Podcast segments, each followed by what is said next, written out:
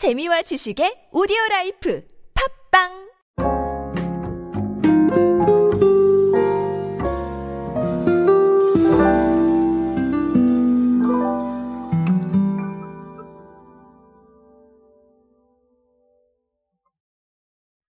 자, 오늘은 결론부터 말씀을 드리자면 상당히 재미있는 주제를 가지고 왔습니다. 오늘 홈쇼핑 이야기를 가지고 왔는데요.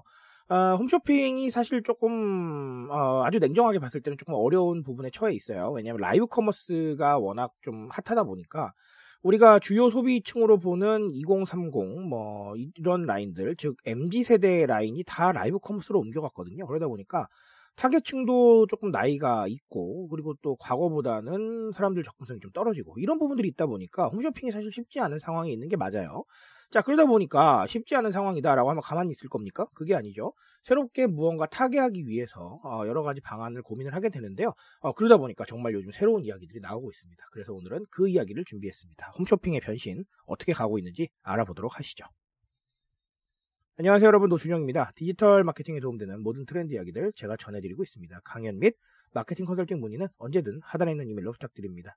자, 어, 제가 말씀드렸죠. 어, 홈쇼핑이 많이 변하고 있다라고 말씀을 드렸는데, 최근에 좀 나왔던 제품들이 뭐가 있었냐면 어, 문화 콘텐츠를 팝니다. 예를 들면 어, 영화 예매권을 판다던가, 아니면 뭐 미술, 뭐 갤러리 이런 것들도 어, 얘기를 하고요. 건축 정보 모델링 서비스 판매 방송도 시도를 했습니다. 이게 뭐냐면 건축물에 대한 정보를 삼 차원으로 구현시켜서 입체 모델링으로 보여줍니다. 그래서 어, 이런 것들을 네, 건축 디자인과 서비스 판매를 하는 네, 그런 상황인 거죠. 소규모 건축을 고려하는 고객들을 타겟으로 했다라는 게 아, 당시에 씨제이 온스타일의 설명이었습니다. 자, 그런 것뿐만 아니라 사실은 뭐 예를 들면 어, 신작 드라마를 소개하는 부분을 뭐 방송을 진행하기도 하고요. 아니면 온라인 동영상 서비스, 즉 오티티 스포츠 중계 이용권을 판매하기도 합니다. 어, 상당히 조금 다양하죠. 어, 방금도 말씀드렸지만 뭐 드라마 홍보를 하는 이런 상황까지 어, 벌어지고 있고, 그러니까 컨텐츠 홍보가 되는 것이죠.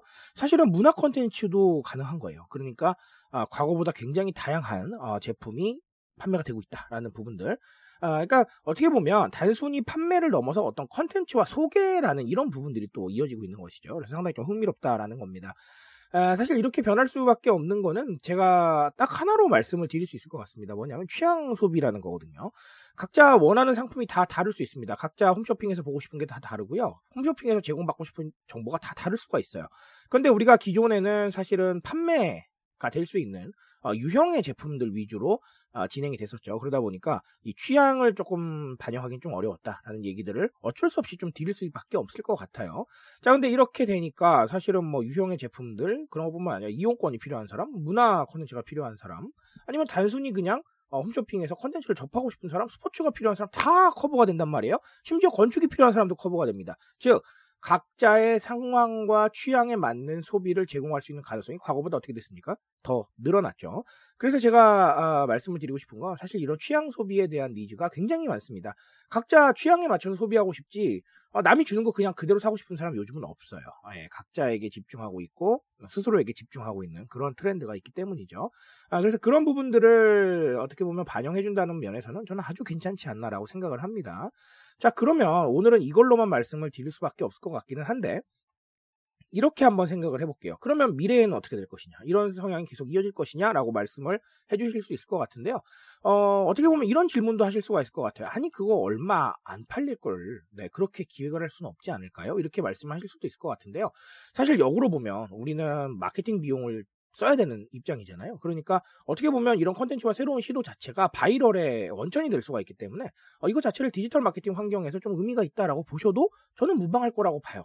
즉 사람들이 만약에 이런데 관심을 보이고 좀 생기한 경험이다, 새로운 경험이다라고 생각을 한다면 또 바이럴이 되거나 아니면 캡처로 또 퍼져나가거든요. 그런 상황들까지 고려해 본다면 저는 이 선택이 나쁜 거라고 생각하지는 않습니다. 만약에 많이 안 팔리더라도 광고비를 생각해 본다면 뭐 소위 말해서 뭐 비슷한 느낌이 되지 않을까라는 생각도 조심스럽게 가지고 있어요.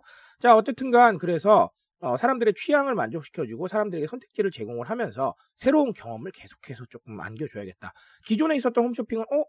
이랬는데 라고 생각을 했다면 기존에 있었던 홈쇼핑을 뛰어넘는, 아 홈쇼핑이 이렇게도 하는구나 라는 새로운 경험들을 줄 때 바로 어, 라이브 커머스가 지금 선점하고 있는 시장에 대해서 어, 조금이라도 좀 더 접근을 하지 않을까라는 생각을 가지고 있고요. 자, 이거는 비단 홈쇼핑만의 문제는 아닙니다. 어, 취향 소비를 위해서 선택지를 늘리고 그리고 이런 걸 통해서 새로운 경험을 주고, 이거는 홈쇼핑뿐만 아니라 모든 업계에서 주목하셔야 되는 트렌드이기 때문에 오늘 홈쇼핑의 변화를 가지고 어, 그런 부분들 고민해 보셨으면 좋겠습니다. 저는 오늘 여기까지 말씀드리겠습니다. 트렌드에 대한 이야기 제가 책임지고 있습니다. 그 책임감에서 열심히 뛰고 있으니까요. 공감해 주신다면 언제나 뜨거운 지식으로 보답드리겠습니다. 오늘도 인싸 되세요 여러분. 감사합니다.